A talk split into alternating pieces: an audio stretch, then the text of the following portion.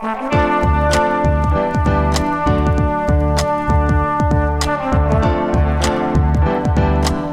listening to the Co Main Event Podcast. And now your hosts, Ben Fowlkes and Chad Dundas.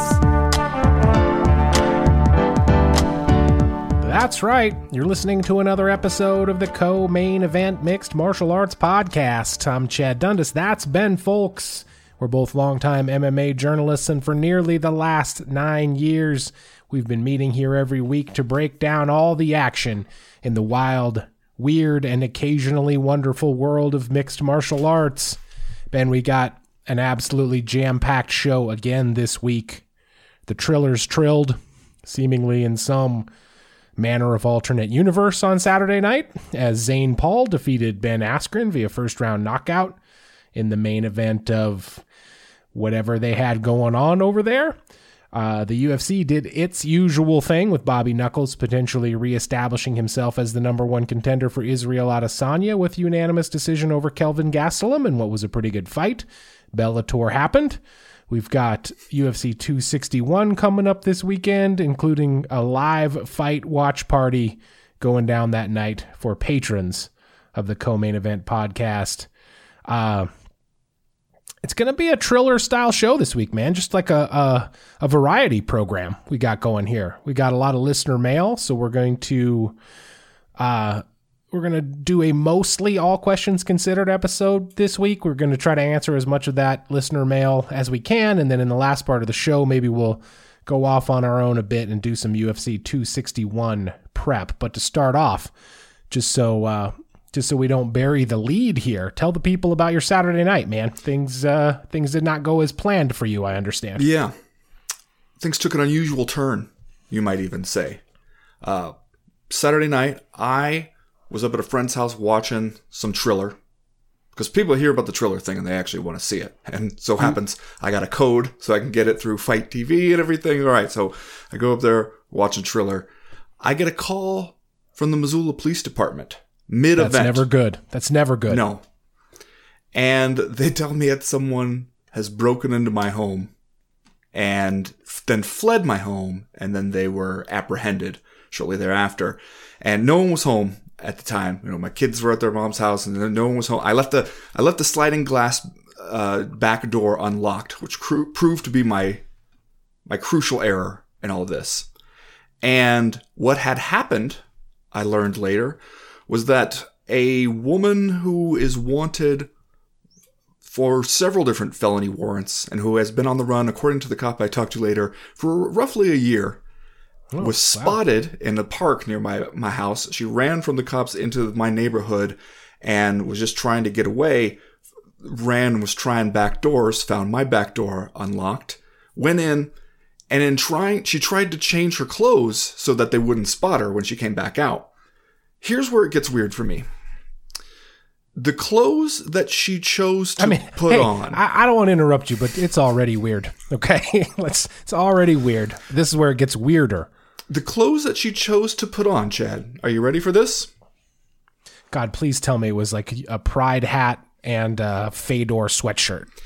She was right down in the area of the box that we have of still like unused and mostly inscrutable at this point MMA t shirts. Yeah. Instead, she chose, it seems, a hockey jersey. Turned it inside out and backwards, put it on, and then thought maybe she'd just stroll out into the world like, well, now I look like a totally normal person. They'll never think to stop me now. I look like just, you know, average citizen. Didn't work out. They did, in fact, think to stop her and were looking for her.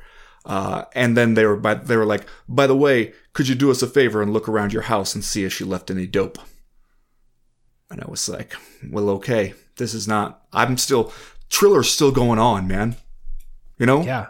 I missed the slap fight because of this. God, that's see, that's you. Why are you so persecuted, man? Events conspiring against you. Got, got it turned on just in time to see Frank Mir doing his thing and uh, Oscar De La Hoya sadly doing his thing. But yeah, um, eventful evening. It sounds like it. Now, I guess the moral of the story here is lock your back door, even in sleepy Yeah. uh, mountain towns such as ours. Was was there any damage? Did anything No. else occur into your home? She just went in there. Left behind her sweatshirt, a pair of flip flops, sunglasses. Um, I got to go over to the police station get my hockey jersey back. I'm gonna need that. Uh, the the weird part was talking to the cop afterwards, who came by to like basically be like, "Here's what happened. Let me fill you in," since he was the only one who had like all the details. Everybody else I talked to was hearing it secondhand, and I was like, yeah, I guess I just, I did not, I underestimated the importance of locking my back door in this neighborhood. And he was like, oh yeah, there's, there's drug houses all over this neighborhood. And then he paused and thought for a second. He said, actually, and I thought here he was going to walk back this claim. He's like, this drug house is all over town. And with that, he got back in his car and left. Okay, So well, that just- makes me feel safe. Yep. Mm-hmm. Mm-hmm. Well, that's that's a wild Saturday night, man. Yeah. That's uh that's more than we all bargained for. And that's before Ebenezer Paul went and knocked out Ben Askren. I still Yeah. had that to look forward to. You know, well, you also got something else to look forward to, and that is the party when you find that dope. I mean, how do you know I haven't found it already, Chad? When you move the bathroom mirror and a sock full of dope falls out, A sock? you're gonna have a party. A You're sock gonna have a party going on. Okay. See, you've never lived that street life. Clearly you have. Got them right. We're gonna get into this listener mail. Uh, before we do, though, just want to remind you guys that we are, as I said at the top of the show, having a UFC 261 Zoom fight party over at the Patreon this weekend. Of course, that is available to all levels of patrons of the co-main event podcast. We have done these before, but not for a while. So we're getting back on the fight party horse, I guess you could say, for UFC 261. And uh, people seem to like these, Ben. People have fun with these fight parties. Basically, it's a it's a giant ass Zoom meeting where we all watch the uh, we watch the fights. You and I uh, are our affable and charismatic selves as always, and then uh, usually we hear from some of the patrons of the co-main event podcast. And to be honest with you, that they they they are the stars of this show because Yeah. we have had some surprisingly elucidating and uh, intelligent conversations with a sommelier, for example, coming in to, to tell us about uh, Jorge Masvidal's, uh, what does he sponsor? So, some manner of uh, tequila. Yeah, but it's not exactly tequila. And the sommelier explained exactly the differences. Now I can't remember. See, there you go. Anyway, that's why, it's a uh, good time. That's why you should tune in. If you hear Mezcal, right? Is that what he Yeah, has? Yeah. Hear hear from smarter people than us about uh, about various topics. Anyway, we got a lot of uh, mail to get into. If you want to join us for the fight party, you can check us out over at patreon.com slash co-main event. As always, we're going to start here, though, Ben. It will probably not surprise you, but it may depress you to learn that most of the mail we got this week was about the Trillers. Well, okay. Okay. So we're going to work our way through some of that here. This first one comes from Mr. JM, longtime listener of the show. Subject line Ben Askren versus Kazushi Paul. Okay. Nice. His question is What the hell was that? I mean, what the hell were we expecting? Is what. Well, I mean, let's talk a little bit about the actual fight here. We got a lot of, of Triller questions that we got to get through here. So uh, we'll have opportunities to discuss the broadcast and whatnot coming up in, in future questions. But you and I had actually talked a little bit about the fight itself last week on the Power Hour, on the Proper last week.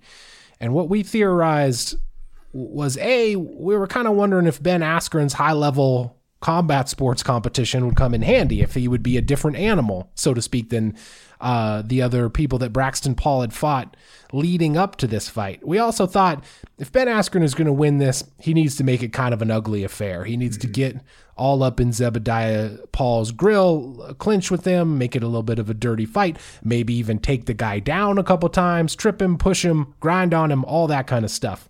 Now, the fight only went two minutes. So you can't get into a huge amount of that kind of game planning if you are Ben Askren during this fight. But I was surprised now that I've gone back and watched the whole thing uh, to see how. I guess I wasn't surprised to see how awkward he looked on his feet, but I thought he might look a little better. Uh, I was, I guess, I was surprised uh, by the just the the straightforward uh, punching power of Atlas Paul. Uh, and I'm, I mean, I guess like a lot of other people, I was surprised that, that Ben Askren gets starched in two minutes. Uh, didn't do much to close the distance. Didn't do much to try to work that game plan that we had thought he would work. Now, as I said, can't get into it too much in two minutes, but what did you just think of the action here? I was kind of surprised overall with how this thing went down. Yeah, I mean, he basically said that that was going to be his game plan, right? Was to get in there close and make it messy, at least early on, and he didn't do any of that. He didn't really get a chance to do too much of that. I I agree that just when you saw both guys moving about the ring, you started to get a sense that Ben Askren was in some kind of trouble. Because as much as we like to make fun of Jake Paul, the guy can box a little bit. And you see Yeah. him move around, you see that he he is an athlete. And when he's throwing punches, especially in contrast with some of the people we'd seen earlier in the night who definitely did not have a ton of boxing experience, you're like, you know, he's he's got his feet under him. He's throwing fairly crisp punches, and you know he's got some some stank on some of those. And just the way he was moving and the way Ben Askren was was sort of dancing to his tune, you could tell that this was not going to go very well for Ben Askren pretty early, unless he could get in there and really change the kind of fight that they were having. And he couldn't. And I mean, I was surprised how quick it was, how Yeah. easily it seemed that that Jake Paul just. I mean, he landed that that nice right hand, just your your basic one two, and turned spun him around and face planted him pretty much. Like that that was a, a, just a good punch combination. I did think at the time it was a little bit of a quick stoppage.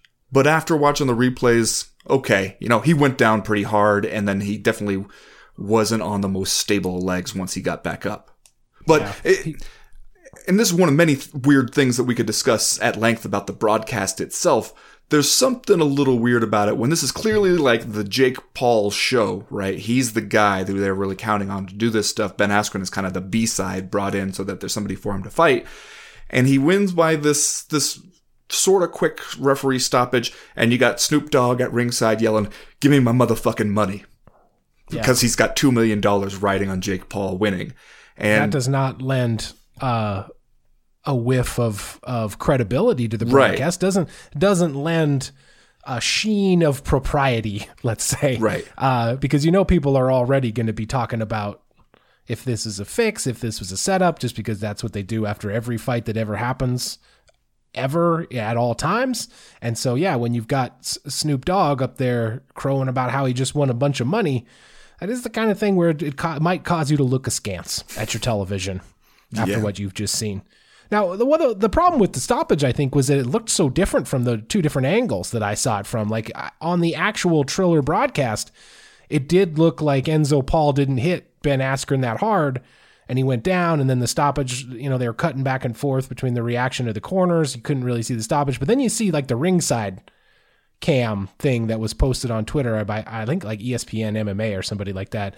Uh, and you see that Ben Askren gets clocked right on his temple, goes down hard, and then when he gets up, he's stumbling around, and the referee does the thing where he's like asks him to walk toward him, and Ben Askren uh, fails the field sobriety test. Yeah. Let's just say like walks off in a in like a a somewhat different direction. Takes like a 45 degree angle when he is supposed to walk a straight line. So I actually thought that the stoppage was okay considering all of those things. I may maybe for people who don't watch a lot of boxing, it it didn't it looked like a strange stoppage because it didn't look like what you would get in an MMA fight. Uh, but I think in boxing matches, especially where you have con- competitors that don't have a ton of experience, when you got two guys that only have a few fights, I don't necessarily even think that kind of stoppage is all that unusual. Uh, but you're right. Like when Snoop Dogg is up there yelling about how much money he just made, and uh, and the the original broadcast angle made it look like the contact was somewhat incidental. I think that kind of stuff is the sort of breeding ground for talk of a fix or or a setup or whether or not Ben Askren took a dive. And fact is, like we won't we won't ever know. But like it was it would be unusual, I think, for them to to try to pull something like that off, especially when I, I guess my eye tells me they probably didn't need to. Yeah, well, and the other thing, I say this all the time whenever this conversation comes up. People think it is way easier than it is to pull off a fixed fight that doesn't look super fixed. Yeah. The, you know, if you're gonna fix a fight, you're not like just put that right hand just right upside my skull as hard as you can, and then I'm gonna go down in a heat. Like you usually can tell, and it's that's not the way you would choose to fix it. Like you said, I don't know why you'd feel like you needed to, to fix this one necessarily. Uh, I also wonder how much of that comes from whenever you whenever you have an event like this, you know we're going to be flooded with filthy casuals. Yeah. A lot of people probably watch this one who do not watch a lot of combat sports and maybe are out there laboring under the impression that all this shit is fixed anyway. Next question this week comes to us from Nick Jones over on Patreon. He writes, uh, was Arlo Paul winning the fight the worst case scenario? What I mean is now he's going to think he's a real fighter, so he might bite off more than he can chew next time. And Ben Askren just showed every MMA fighter that with little to no work or training, you can make way more money than the UFC will pay you unless you are the right guy. Trademark. Thoughts. Uh, so what do you think about this, Ben? Like, obviously, there's been a lot of talk uh, about who Hudson Paul should fight next.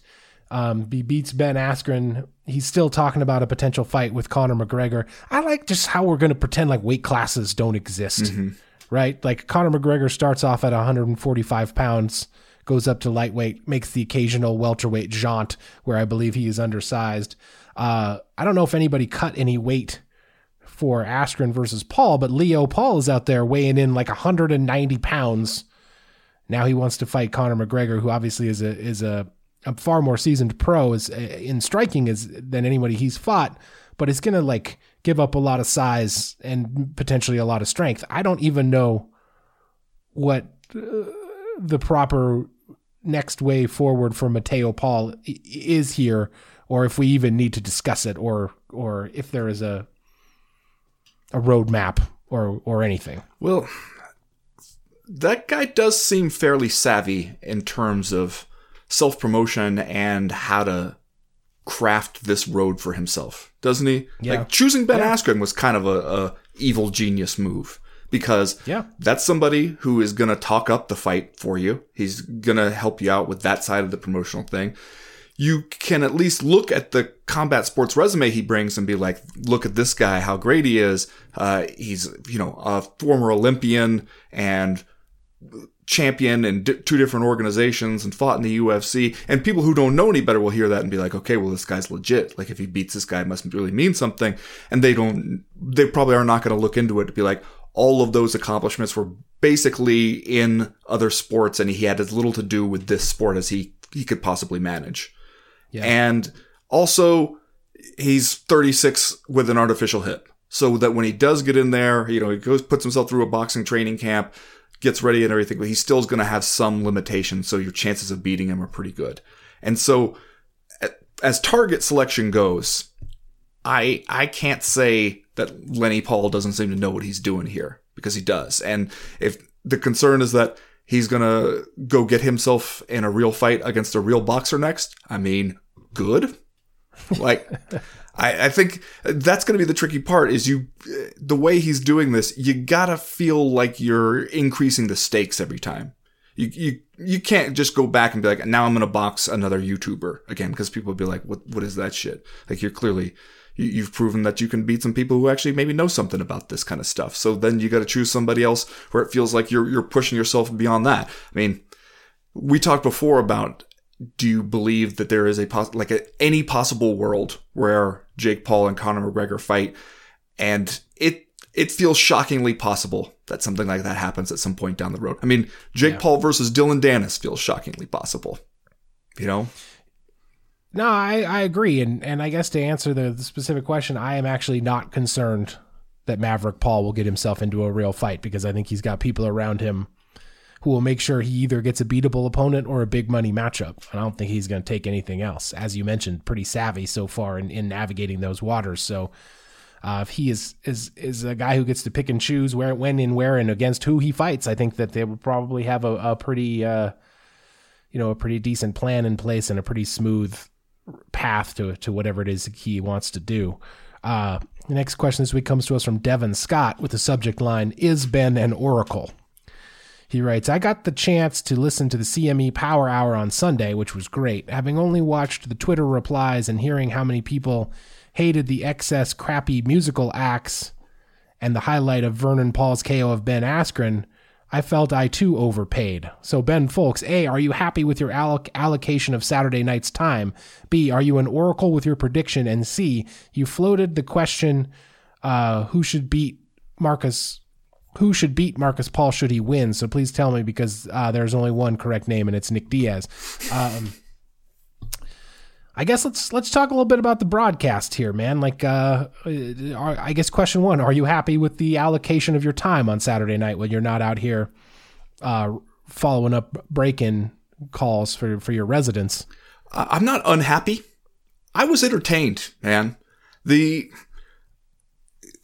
there's something about that kind of broadcast where uh, they make you feel like this is a shit show that could go off the rails at any time and just become completely ridiculous. And they do that pretty well with like their chosen commentators. And you like within eight minutes, Chad, of this pay per view starting, Pete Davidson had invited several different people to have sex with his mother. And then basically, when starting to talk about the two headlining fighters, had said they both suck, but at least somebody's going to get hurt.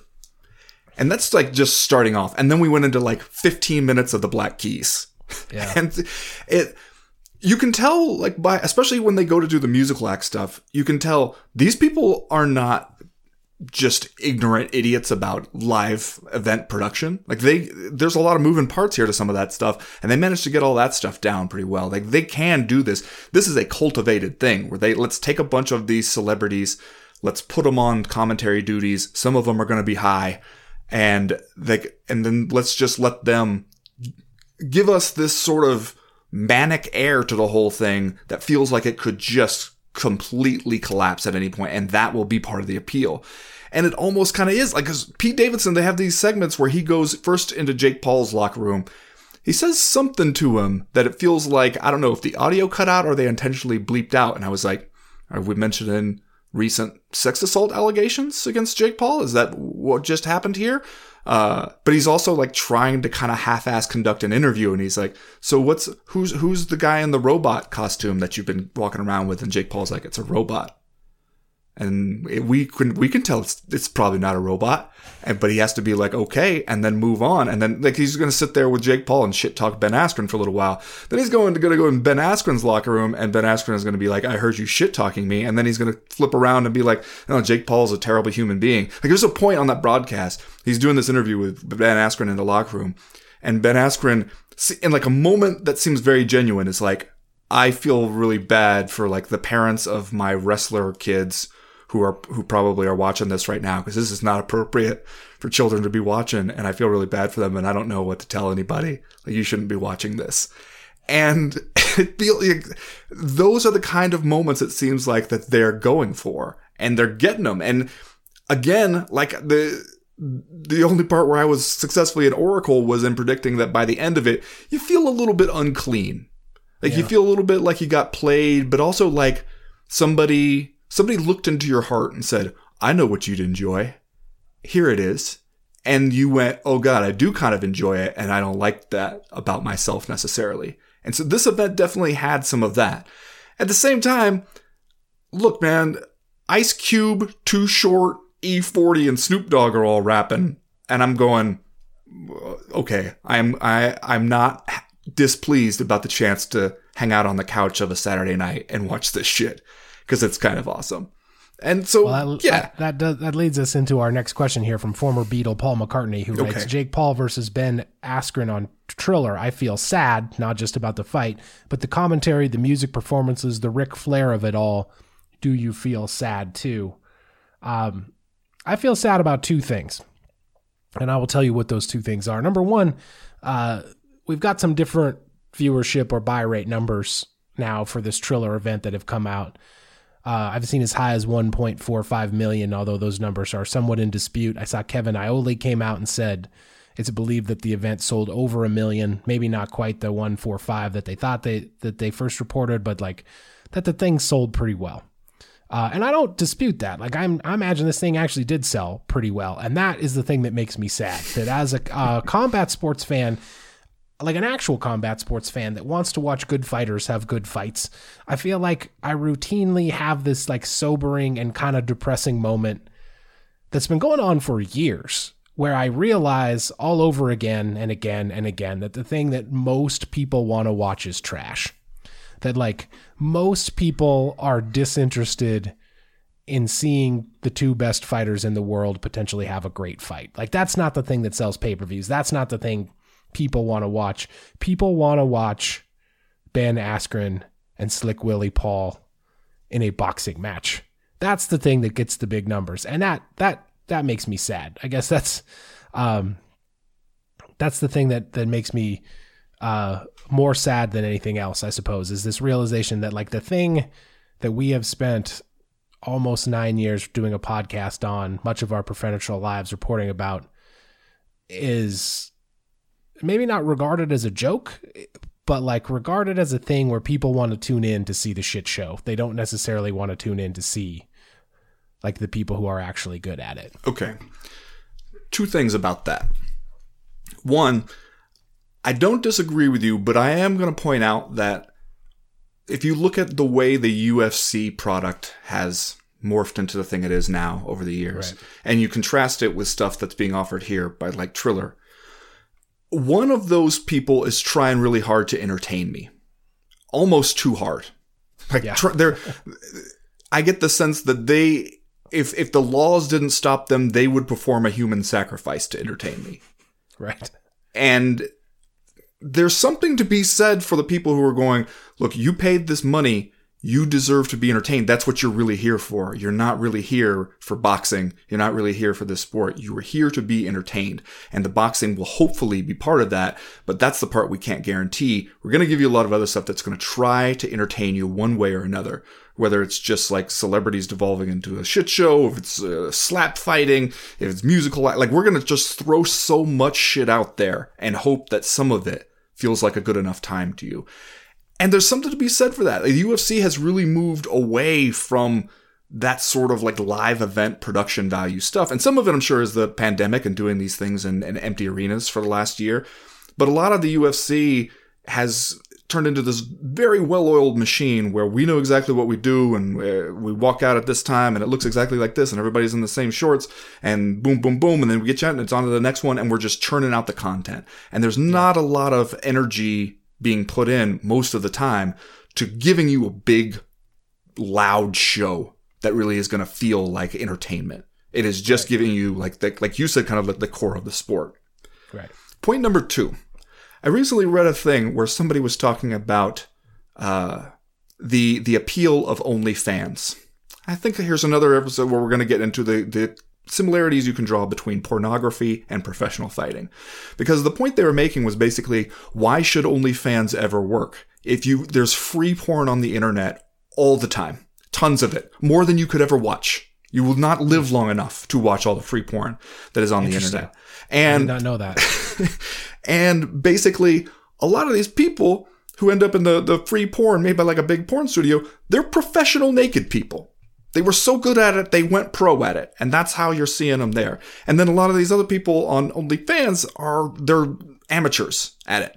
Like, why should they be able to exact a subscription fee when these other people are doing a, like basically a better version of the same thing for free? And the answer was basically that it's not about seeing people naked. It's about people seeing people you care about for one reason or another naked.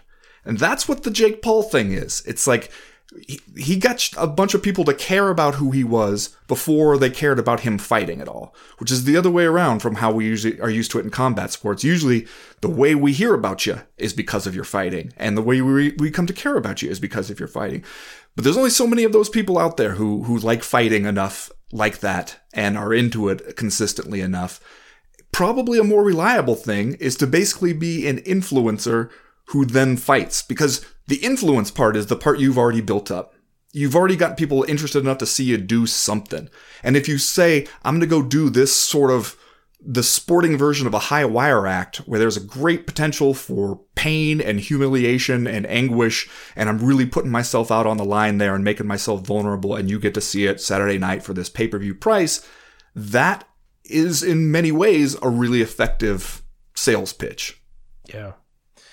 I do think you're right that the UFC has unwittingly opened a back door to this kind of thing with the assembly line feel, the assembly line nature of the UFC broadcast now that like it's the same thing every single week. And so like when something like the Trillers comes along and it's different and for better or worse it is providing you with some manner of entertainment, like people are interested in that. People are interested in seeing the spectacle because of how different it is than the thing that they are are offered by the largest purveyor of mixed martial arts in the world week in and week out. I think that it's like from an attention and like entertainment standpoint, I think that that kind of speaks for itself. The second thing that makes me sad though is that those of us who are here in the MMA bubble seem to follow the same script for every one of these things. Every single farcical matchup, whether it be, you know, Kimbo Slice and Dada 5000 or uh, uh, big big Johnny Paul against Ben Askren. Like we do this thing where first we're like we hear of a farce and we think, well, this is going to be a farce. We decry the farce. We say, I will not waste my time with this farce. This is a farce. Then we end up watching it. We end up paying money to watch it, and then when it's over, and while it's while it's happening, by the way, we talk about how, what a farce it is. And then when it's over, we get super interested in debating the minutia of the stoppage. or like, you know, all of a sudden we're just like, well, that was a bad referee stoppage. That should have been, they should have allowed him to continue. It's like, man, it was a farce. Like we said, it was a farce all along. And then when it's over, now suddenly we want it, we want to treat it like, uh, like a game-winning touchdown in the Super Bowl. Like we got to go back and review the slow motion replay to find out if both guys' feet were in bounds when he had control of the ball and all this stuff. And it's like, doesn't matter. I'm not going to spend any mm, time in my life trying to figure out if that was a good stoppage or a bad stoppage or how hard Ben Askren got hit or what. And like, I, I, will gladly indict myself as falling for this same routine every single time. But it's just like, it also makes me sad that I woke up like on Sunday morning after the Trillers had trilled and I turned, I opened on my, my phone and I was like, oh shit of course, there's a huge controversy about the stoppage in the Ben Askren uh, Liam Paul fight, and we're all going to debate whether or not it was fixed and all this other bullshit. And it was just like, man, I would really love it if we could not do that. Yeah. Next question this week comes to us uh, from Slick Williams. I actually do like this one. Think about the Askren Paul fight from the perspective of Michael Buffer. it has to be the same feeling an internationally successful band gets when they are playing at a county fair later in life. Is it's projecting, but it seems he had a look on his face that he was like, "What is this? Who are these people?" Which well, he hey, definitely man. seemed to not know who at least one of those people was because he fucked up the intro for Ben Askren, called him Ben yeah. Askew, and which gave it just there was just enough of delay before it seemed like Ben Askren realized it and his head kind of like whipped around to look to this and then the camera cut away. So it was like the last image we were left with of him before the fight started was him realizing, "Hey, wait a minute. They don't even know my name here?" what is that? All right, next question this week comes to us from Owen Archdeacon, who writes Next, I propose that Jake Paul fight an old faded name boxer in an MMA fight thoughts. Now, Ben, we, we have to concede that there's a reason that Xavier Paul gets to gets to call the shots here, gets to make the fights, gets to pick the opponents. And clearly there is a reason why all these fights are going down in a in a boxing ring and that we will never see Miles Paul fight anyone in an MMA fight. Well, good to hear from Scottish soccer player Owen Archdeacon. I wondered about this. I mean, obviously, the structural difference between the two sports and how that affects the kind of money you can make in them seems like it explains a lot of why we always see it in this direction. The MMA fighters are lining up trying to call out Jake Paul, but you don't see a whole lot of boxers being like, oh, I think I'd like to sign one of those restrictive contracts with the UFC. Go over there and, and make my, you know, three thousand dollars in fight kit money or whatever it is, and and and fight. Like, no, they're they're not going to do that, and that's it. Always goes the one direction. I also though wondered, is it easier to stomach people boxing kind of poorly than it would be doing MMA kind of poorly? Would, would it just seem shittier? because there are so many different technical aspects of MMA that you would have to learn. Where if you did tell somebody like, okay, you want to become a combat sports athlete, choose one that is in a very specific discipline that you can focus on rather than trying to learn all these different things in the span of a few years. Yeah, and you would have to do it for less money, Well, yes. right? So that's probably the real uh, deciding factor here. But but yeah, like uh, I, Ethan Ethan Paul isn't going to do a thing that he's not good at. Like he's not going to take the opportunity or the chance to to lose to. There's a reason that we had a wrestler fight a YouTube guy in a boxing match. It's and it's because Paul wanted to win. Man, he doesn't want to come out here and fight somebody who's actually good at the thing that he's doing. Like he doesn't want to fight someone who'd actually beat him in a in an MMA fight and make less money doing it. That's that's why we're having all these things in a weird celebrity boxing match. Did you see uh, he and Mike Perry going back and forth about their sparring sessions? Yeah, and I guess I would add if there's a third thing that makes me sad, it it's it it it's that uh, this kind of spectacle lays bare how desperate all the MMA guys are for money, right? Because you got Bobby Knuckles after his win saying that he would take a boxing match against JoJo Paul for like a lot less money than Ben Askren did it. you got Mike Perry out here uh just saying that like he had basically admitting that, that he he went in uh and sparred with Remington Paul and like did not do that well or at least like had a tough time with him early on and it's just like the whole thing just kind of makes you realize what a what a shell game all this is and like how these dudes are so grossly underpaid that they will literally fight anyone in any venue for money. Yeah. And be And just that also makes me sad. That's the third thing that makes me sad. hope somebody uh, keeping a list. Things that made Chad sad today. Let's see here. There we had one here. Where did it go? About uh How, how about let's let's read this question from Josh Montgomery. okay, subject line bankruptcy. Yes.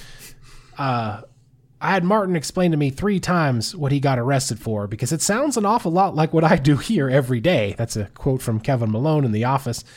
Uh, and he writes, and also probably some unbeknownst tr- to uh, unbeknownst Triller accountant who is in charge of fudging the numbers on these shows. I know a few people who watched this, but nobody that paid for it. And other than the poor production workers, I think everybody who was in the arena that night was making at least hundred thousand dollars to be there. So where the hell is all this money coming from? Please discourse.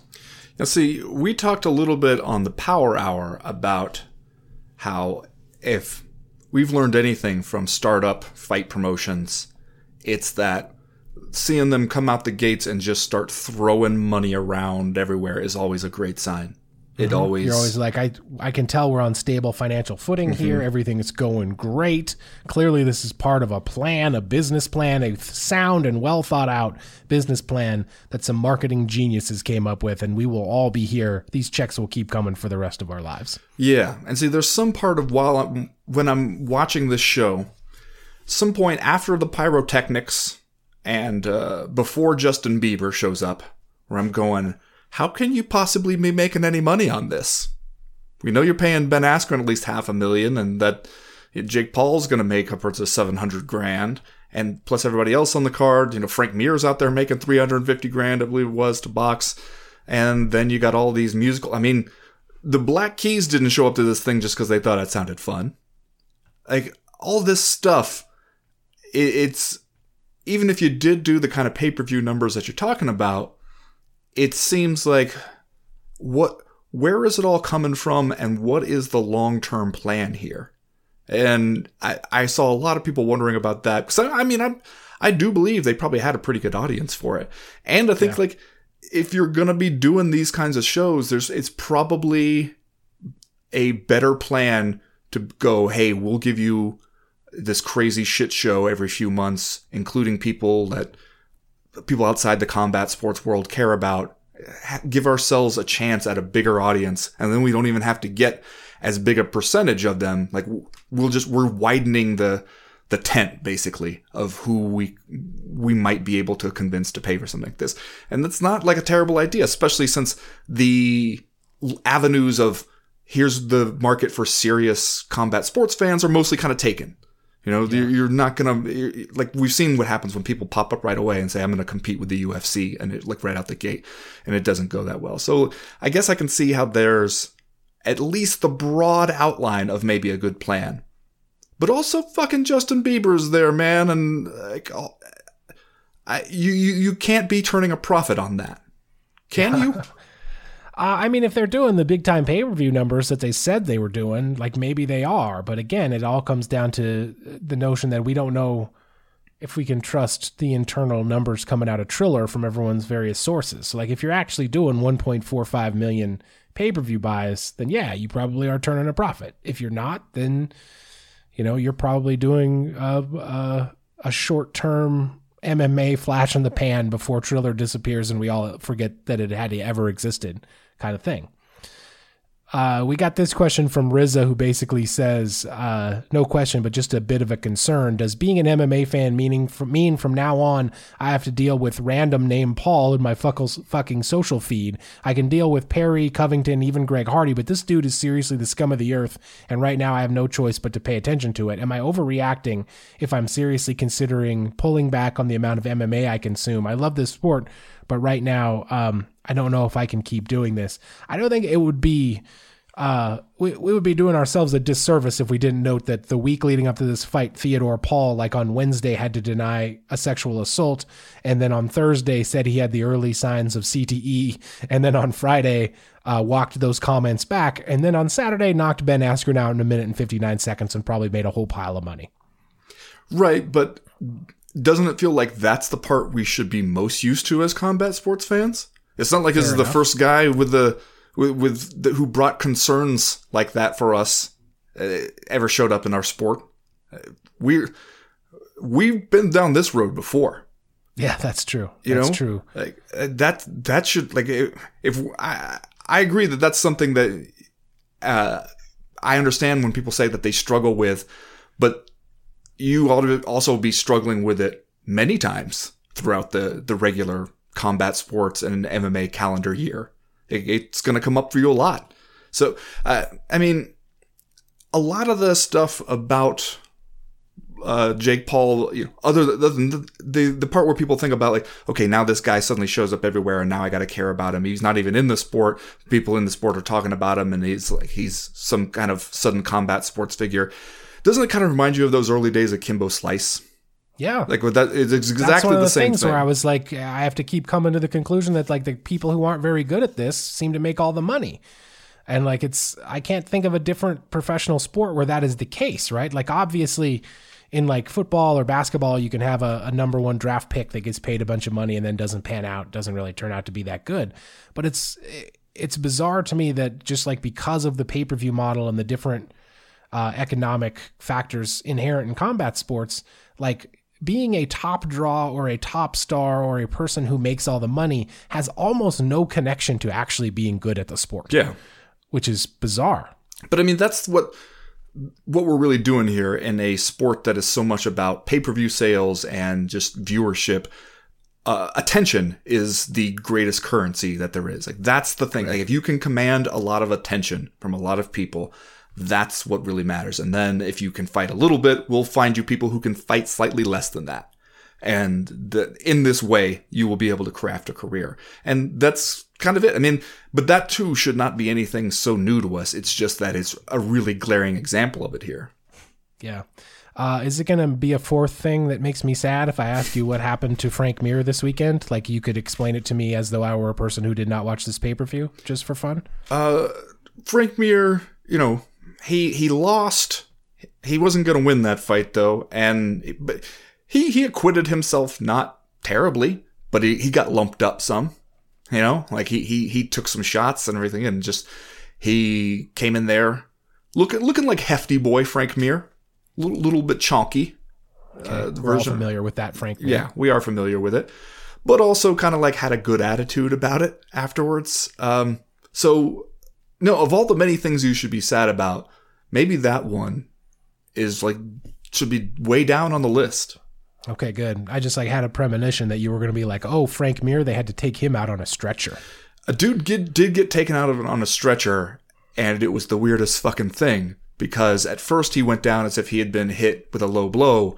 Replays re- revealed that he had been hit basically like a glancing blow, like kind of to the kidney or something, and but also everybody in the ring was treating it as if it was a low blow, and then they brought out the actual stretcher for him, even as they're cutting from shots of him being loaded on the stretcher to the replay of a totally legal blow that he kind of didn't even really land.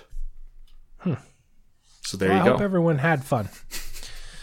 Uh, let's shift gears here to the UFC a little bit. We had obviously Robert Whitaker beat Kelvin Gastelum in the main event of this UFC on ESPN show. We'll take this question from Sean Schatzel, who writes Will we finally see Bobby Knuckles get his title rematch in the next fight? Or is this world truly just a cruel place devoid of fairness? And if the rematch happens, what are old Bob's chances against Adesanya?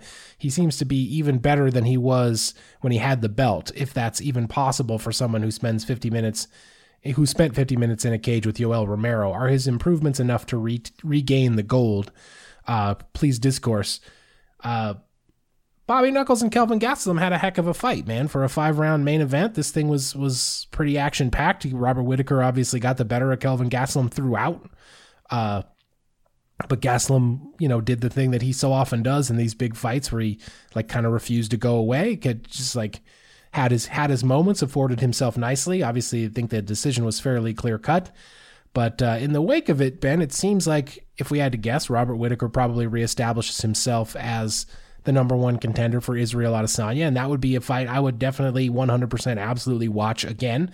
I'm glad that we are not doing the immediate rematch thing here, that we have at least given both guys some time to go their separate ways, and then if if they get back together again for a second fight over the 185 pound title, at least it will feel interesting. It will feel like there's been some water under the bridge, and now we encounter both these athletes under somewhat different circumstances. Yeah. All that said, I don't know that I would bet on Robert Whitaker in the Israel Adesanya fight, but at least in this Gastelum fight, he showed some different things that he could do. Not only kind of mixing up his combinations, throwing those kicks, not so much rushing into the danger zone as he did in his first fight with Israel Adesanya, and also mixing in some takedowns, which would be interesting stuff if Robert Whitaker were able to do any of it in a second fight with with the champion. Yeah, I think the way he put it afterwards, where he was like, "There is no other fight.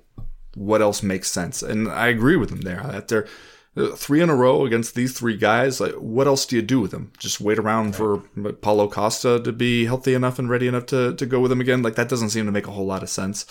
Uh, I think now's as good a time as any for the rematch. You got Israel Adesanya, who's cooled a little bit coming off of that loss to Yanni Blackjacks up at light heavyweight. So go, let's go ahead and run this one back and see if he's still the top guy at middleweight. Uh, Robert Whitaker's been sitting at number one in the UFC rankings for a while. So like, what else do you want him to do? Uh, as far as like how the fight actually goes, I mean, it. We've said this before about Israel Adesanya, but especially at middleweight, it feels like we've seen a bunch of fights that have shown us what doesn't work against him, and very little that shows us what does work. I mean, Jan Blachowicz showed us some of that stuff, but also Jan Blachowicz has that size and power of a light heavyweight that a lot of other people don't have at middleweight, and that especially what's what Robert Whitaker really struggled with in that first fight was that you got to deal with the range of Israel Adesanya, and you don't want to just stand out there on the edge of it where he can reach you and you can't really reach him. But his answer for that in the first fight was, let me just sort of like leap straight in and attack him. But you have to start that attack from so far out. He's going to see it coming. And then when you leap into attack like that, after that initial attack that, that brought you into range, you're just sitting there. And he's really good at countering people in those situations. And that's how he got Robert Whitaker. And so it's like, okay, you, you know you don't want to go back and do exactly that again, but what do you want to do? You, you know the range is a big problem, but how do you solve it in a way that just doesn't get you torn to shreds on your way in and out? Yeah. I got the impression Robert Whitaker had learned his lesson in terms of saying this is the only fight that makes sense now. Like maybe the last time he came out of a fight and kind of did his mild mannered Australian uh, nice guy thing, and then the UFC responded by saying, "Well, it doesn't sound like Robert Whitaker really wants to fight, so we'll you know we'll do something else." And then maybe his fights down the road. At this point, Whitaker comes out of this fight and is makes no bones about explicitly saying like, uh, "I'm going to fight Israel Adesanya next." So it seemed like he had he had learned from past mistakes, which is good. Yeah. Well, that's as close as he's going to get to Anderson Silva. You absolutely suck. Kind of like Right. Sonnen call out territory. Yeah, here's here's one from Tracy Dickinson. She writes, Gerald Meerschaert is one of my guys, so I was happy to see him get an impressive win and well deserved bonus on Saturday night. I know it won't put his loss to Khamzat Chimaev out of people's minds, but hopefully it's a start. Plus, he's beaten Demian Maia's submission record at middleweight. Sorry, Ben, and is already offering Belal Muhammad help with his fight against Maia. Thoughts on his fight and if this provides any help regarding his loss to Chimaev at all? So Gerald Meerschaert on the undercard of this event. Uh, technical submission choked out Bartosz Fabiński in two minutes uh, of the first round in their middleweight fight. I mean, I think Gerald Meerschaert is a guy who's like, we kind of know what he is at this point. Um, and that's a tough guy who's going to win a lot of fights and he's going to win a lot of fights that he shouldn't win. And if you're looking for any solve, if you are a Gerald Meerschaert fan, vis a vis his, his quick knockout loss to Khamzat Chimaev, I think you can always just look to the fact that he was pretty immediately coming in off a COVID 19 diagnosis in that fight. And regardless of whether or not he got incredibly sick or had to go to the hospital or anything like that, I think knowing what we know now about this disease and seeing other people like Khamzat Chimaev and, and Paulo Costa and several other people struggle mm-hmm. in the recuperation period from COVID 19, pretty easy to think like maybe Jared Meerschaert wasn't quite as sharp or wasn't quite as on his game as he normally is and came in and kind of got outquicked by Chimaev, who went who went straight to his face with some hard punches and finished it quickly. Like if you are a Gerald Meerschaert fan and you're trying to pick up the pieces after that, that's what I would be telling myself. That maybe 100% healthy Gerald Meerschaert is able to put up a, a a more competitive fight against Chimaev. Yeah, but he's also, don't you think, not going to be the guy who wins them all. Like if that's right, that's what I said. Like we know who he is at this point. Yeah, like and and and that's fine. I'm also going to need Maia Demian Maia to go in and reel off about four or five more submissions, uh, just just to reestablish the throne there a little bit. But uh, Gerald Meerschaert is just like he's a lot of fun to watch. He's an affable, likable guy on social media and stuff. Uh, glad to have him around whenever he's around, but I don't know if I would dwell too much on like, hey, you got a couple losses here. You lost to Ian Heinisch, lost to Khamzat Chimaev. Like, so what? Eh, the the way that you're gonna make your way as Gerald Meerschaert is gonna be that like, hey, I'm a name that people actually know if they follow this sport, and when they see him on a fight card, they go, oh, hey, this guy, and like maybe that's good enough. Yeah, I agree. Um, let's do a little bit of Bellator talk here. Obviously, Bellator 257 went down on Friday night. Uh, Vadim Nemkov advanced in the light heavyweight Grand Prix with his defeat of Phil Davis in their rematch unanimous decision. And to the delight of all spoken word commentators around the sport, Corey Anderson defeated D Yags in their light heavyweight tournament fight. Third round TKO after a pretty hard fought bout. Uh, saw the, the the the Bellator Grand Prix appears to be progressing about how you would expect, and then down here in the curtain jerker, Paul Daley gets a win on what he had kind of intimated before the fight might be his last one, but after he got the win, he was talking about, you know, who's next and all this other mm-hmm. stuff. We got this question from Shia LaBusdown, who writes, Did you see that tussle Friday night between Daley and Homasi? What do you think about Paul Daley making his own weight class at 175, telling people to come get the belt that he does not have? And do you think that unlike the UFC's willingness to add weight classes, Bellator will entertain this? Personally, if I'm Bellator, I kind of love it. Yeah. And I would I would go out of my way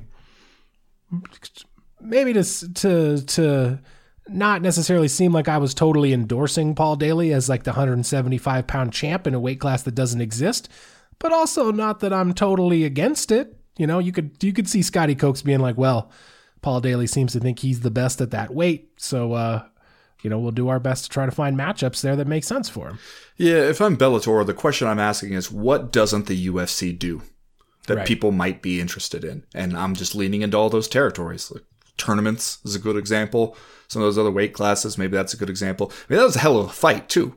That shit was just yeah. crazy. And that's we we went back and we watched that Paul Daley Nick Diaz fight. This is like the same thing kind of in reverse in some ways. And if you could still do that and you're Paul Daley, I guess I don't blame him too much for saying like, all right, hey, I could maybe I could do a few more of these. It's amazing how long he has been doing it. And eh, the when we talked about it before about how we'd remember Paul Daley if he retires, you'll you'll recall that I expressed a little skepticism that this, in fact, would be Paul Daley's last fight. And so I feel a little vindicated by that. But yeah, and, and if, if you are, are Bellator and you're trying to think about like, well, if Paul Daley wants to continue on and if he wants to continue on in Bellator and what can you do with him? I could think of a whole lot worse ideas than like, well, let's just make up a new weight class. Paul, you can go go try to get that imaginary belt off of Paul Daley at 175 pounds. Why not? Yeah. All right, let's do. Uh, let's spend 10 minutes or so here talking about uh, UFC 261, which goes down this Saturday night. We're going to be down there in Jacksonville, Florida, at the VyStar Veterans Memorial Arena with a house full of fans for the first time in a long time. Of course, you got a triple bill of title fights. Kamaru Usman rematching with Jorge Masvidal for the welterweight title. Weili Zhang going to defend the women's strawweight belt against Rose Namajunas. And then a fight that almost nobody is talking about so far leading up to this fight, the women's flyweight title defense. Valentina Shevchenko taking on Jessica Andrade. Of course, uh, maybe some of that disinterest just stems from the fact that Shevchenko has looked damn near unbeatable at that weight.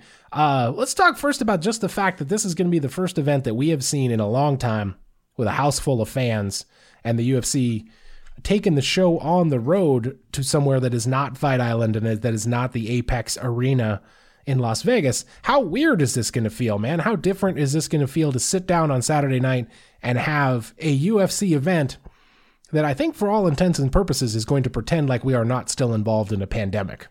Or at most, it'll pretend like this event itself is the celebration of the pandemic being over. Right. Like, hey, we did it. Now we can all get back into the VyStar Memorial Coliseum, granddaddy of them all.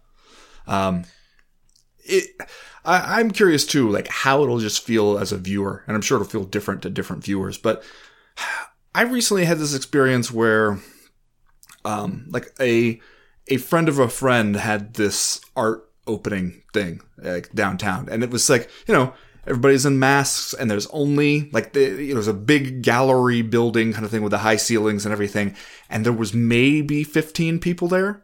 But i had a thing where i walked in and then there's a room full of people who i don't really know and again not really full of people. But i had like kind of the visceral reaction going like oh okay. I i'm just now realizing that i have got out of practice at this and I am not really used to it anymore. And like my tolerance for social gatherings was never super high to begin with. And now it's going to take some time to build it back up again. And that some, the, maybe it'll be more of a process than I had thought it would be. Like, like, cause there was part of me in my mind is going like, Hey, once I get all the way vaccinated, I got that second shot tomorrow. And, you know, two weeks after that, we're, you know, we're going to the foam party you know? But now I'm starting to think maybe we're going to have to work our way up to the foam party. Baby steps. And it's the same, same thing where we've gotten so used to all these empty arenas and then, you know, maybe like scattered people around, like in the cage side area, and they just suddenly turn on the TV and leap right back into like 15,000 people going woo at the top of their lungs. I gotta think it's gonna be jarring, like just as yeah. a shift, like just like I don't know if about you, but I've noticed if I'm just like scrolling through the internet and I see like an old sports highlight and it jumps out to me, I know this has got to be an old sports highlight and not from like this weekend because I can see tons of people in the stands. And yeah. that's the kind of thing you'd never noticed before. And I feel like sitting through it for an entire like 6-hour UFC event is going to be a little bit of a shock at first. Yeah, I think it's going to be pretty jarring. Uh, obviously, it'll be a thing that I think we reacclimate ourselves to and, and get used to as we go along. Uh, for me, the weirdest part is going to be just the notion that, you know, COVID 19 cases are kind of spiking in Florida again in the wake of spring break. Uh, I'm not totally sure what the scene on the ground in Jacksonville is. Clearly, there's going to be no effort or notion that the people who attend this UFC event will all have been vaccinated and you're going to have people crammed into this thing elbow to elbow pretty much. And like you said spending hours at a time expectorating pretty much like cheering and and and screaming and and uh, doing all the other things that we have learned from experience are the exact things that cause this disease to spread. And then you're going to have a cage in the middle of it where two athletes are going to be down there fighting. Nobody's going to be wearing masks i would i would gather and everybody's going to be kind of screaming in their direction. I would hope at least if you were an MMA fighter, I would hope to, to be vaccinated by the time I, I got to this event, but again, think just think of the population of people we're dealing with here. You're probably going to have some fighters that aren't vaccinated. You're probably going to have a lot of people in the stands that aren't vaccinated. Uh, Probably gonna have some of both who will refuse to get vaccinated no long how no matter how long this thing goes. Right. And so, like, I think it would be really hard to trace any kind of post UFC 261 outbreak specifically back to this event. And indeed, maybe that is some of what the UFC is counting on here. But it's going to be difficult to watch, I think. It's going to be kind of weird to just think about all of the uh, possible transmission happening here. And, and, like, I would be interested and worried about it if I were an athlete, too. To me, the big thing is that it just seems like it doesn't ever feel like the UFC was asking itself the question of is it safe? The question was can we do it? Like where Right. are there is there a place where the regulations will allow us to do it somewhere in the United States where we we're just physically we can pull it off and sell these tickets and get everybody in there and sell these tickets sometimes at a big increase to what they normally are and get back to making that live gate money. And that was the only question. It wasn't like the UFC went to a team of epidemiologists and was like, is it time now? And, and got the green light. Like that's, that's to me the, the, the one question we were, we're asking is how and not if. Right. Which is, I mean, that's the question they've asked since the beginning of the pandemic, right? True. They, they, they never really were concerned with anything else. Uh, what about your individual hype level here for a rematch between Kamaru Usman and, and Jorge Masvidal? These guys fought pretty recently, UFC 251, less than a year ago. Uh, clearly, Kamaru Usman emerged with the unanimous decision victory. George Masvidal came into that one on pretty short notice. And so I think if, if you are a Masvidal fan, if you're trying to tell yourself what's going to be different about this one, at least you get your guy on a full training camp. For Kamaru Usman, this strikes me again as another one of those matchups where he's like, well, I want to make a lot of money. I've already defeated a lot of the top contenders. My guess is that I can beat Jorge Masvidal fairly easily again. Might as well run it back for lack of a better option. I'm not sure that that any of that like uh, cooks up into a into a tasty morsel for fans. Like I don't know if I'm telling myself I'm particularly hyped about this main event. What about you? Yeah, my, my hype level is pretty low, mostly because I think that it'll largely be the same fight. I, I, I mean, there's something to be said for having a full training camp to go in there and do it on, but also I feel like Kamaru Usman is better now than he was even just back then. And I, I, I just think that he wins this fight, and uh, that Masvidal's chance is to catch him with something big at some point. And uh, outside of that, just skill for skill wise, like I don't think Masvidal has a whole lot that he can threaten Kamaru Usman with the one that I'm hyped for on this is uh Zhang Weili and Thug Rose. That's the Yeah. one that's you look at the three title fights here and two of them seem like they're not going to be terribly competitive. I mean, a tough fighter, small for that weight class, and Valentina Shevchenko is just on top of her shit right now. And it's hard for me to see how, how Andrade wins that. But then they, you know, the women's strawweight fight feels like it's going to be the most competitive. It's been a while since we got a chance to see Zhang do it in there. Kind of missed having her around, what she brings to the cage. And then also, you know, Rose is always a fun fighter too. So uh, stylistically, that one seems like it's going to be a whole hell of a lot of fun to watch and like the, the toughest one of the three to call.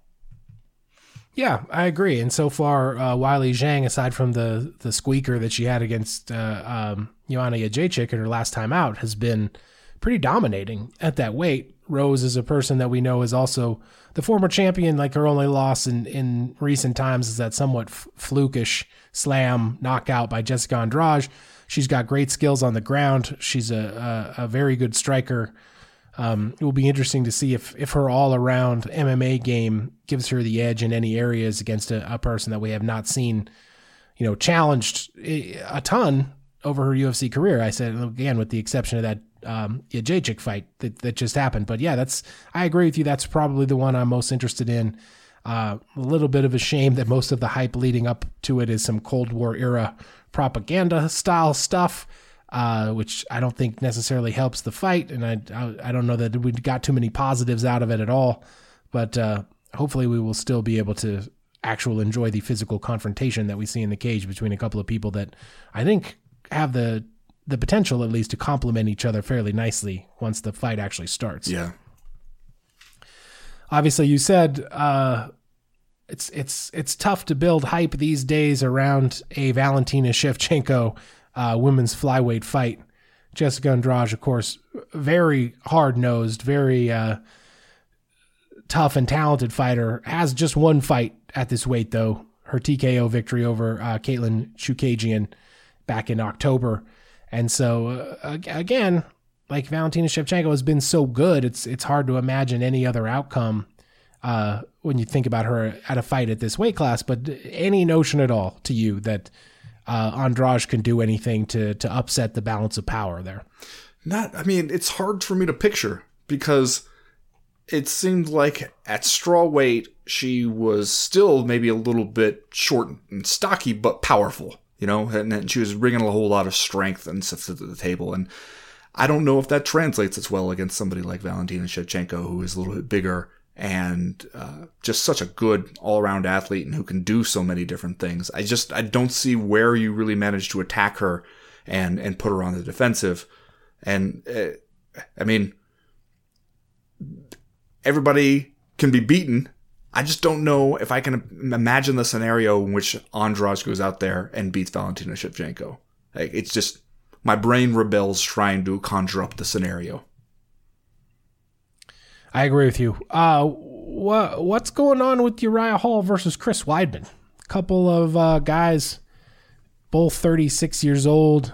You know, Weidman, the former champion, everybody knows, uh, just uh, got a much needed win over Omari Akhmedov in, in August of last year. Prior to that, he was just one and five in his last six fights. Uh, you know, Uriah Hall is a guy who's been somewhat uh, enigmatic throughout his UFC career. Right now, he's riding a three fight win streak, of course, capped by that TKO of Anderson Silva, also in October of of 2020. This seems like a, a kind of a strange matchup to me. I guess like maybe a somewhat even matchup between a couple of guys approximately the same age, but you like given what we're used to seeing from the UFC, once you get an aging champion like like Chris Weidman, and it seems like they want to you know try to use guys who are in that position to advance the the careers of their younger fighters like Uriah Hall I don't necessarily know fits that profile. So this is an interesting like even piece of matchmaking seemingly to me from the UFC well, we've been trying to do this one for a while right? Because they fought so early on in their careers like in the local scene they had like a ring of combat event in Atlantic City like 10 years ago.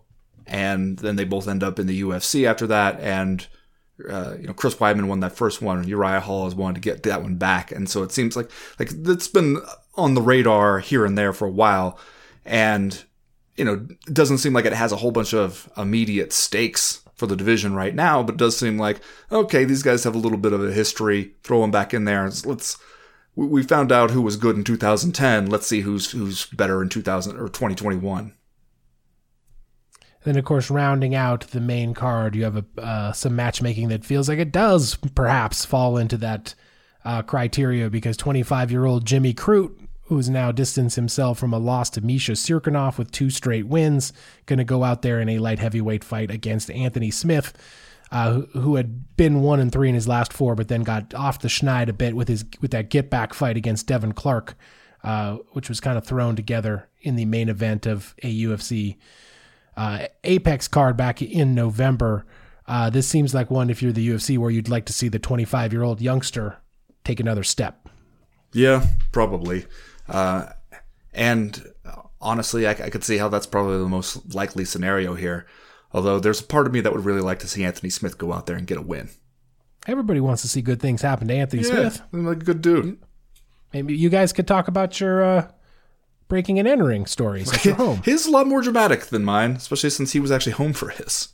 Yeah, it's got you beat there, but at least you guys have that in common now. Uh, yeah, okay. I'm sure we'll form a lifelong friendship based on that. Ask him where you might start looking for that dope. you're, you're, about the street life. I should ask you. Where would Chad sock, Dundas hide the dope? Sock full of dope stuffed in a uh, heating it's vent, just, probably. Uh, sock. I just don't know who does that, man. Sock, sock full of dope. All right, that's going to do it for this week's co-main event podcast. Remember, if you have questions, comments, concerns you want to air to us for future shows, you know how to do it. You go to the website co-mainevent.com. Click the link in the top right-hand corner of the screen that says email the podcast. You can always also all the time check us out over at co-main event or patreon.com slash co-main event. Fun stuff happening all week. Three different tiers of patronage you can choose from. And of course, this week, the fight party on Saturday night. You got to sign up early, get your registration email going. So if you're interested in that, head over there today and sign up. Uh, we'll be back. We'll be back over there all week for the live chat on Wednesday. Movie club on Thursday. It looks like we're going to be watching Argo as part of uh, Spy Movie Month. It's a bummer. Okay, Lot- I just keep trying to tell people shaking people. their heads. Bridge Lot- of Spies of is a, is a good film. You should watch it. Yeah. Well, um, Argo prevails in the in the vote, so that's what we're gonna be going on for Spy Movie Month, and of course for Friday, co-main event podcast Patreon Power Hour, the most powerful week, most powerful hour of the week in MMA. So check us out for that, and of course one week from today we're back with the proper. Thanks for listening. As for right now, we are done. We are through. We are out. I'll just tell you this right now, my man. You better hope I don't find that dope before the watch party. I know, man. Well, we're gonna be watching. All of a sudden, you start rolling up your sleeve, tying off, holding a spoon over a lighter. We're gonna, start figuring out you're, you're on some whole other shit these days. If, it, if you realize at some point during a fight party that I am no longer watching the UFC and I'm just sitting there listening to Lou Reed, you'll know I found that sucks.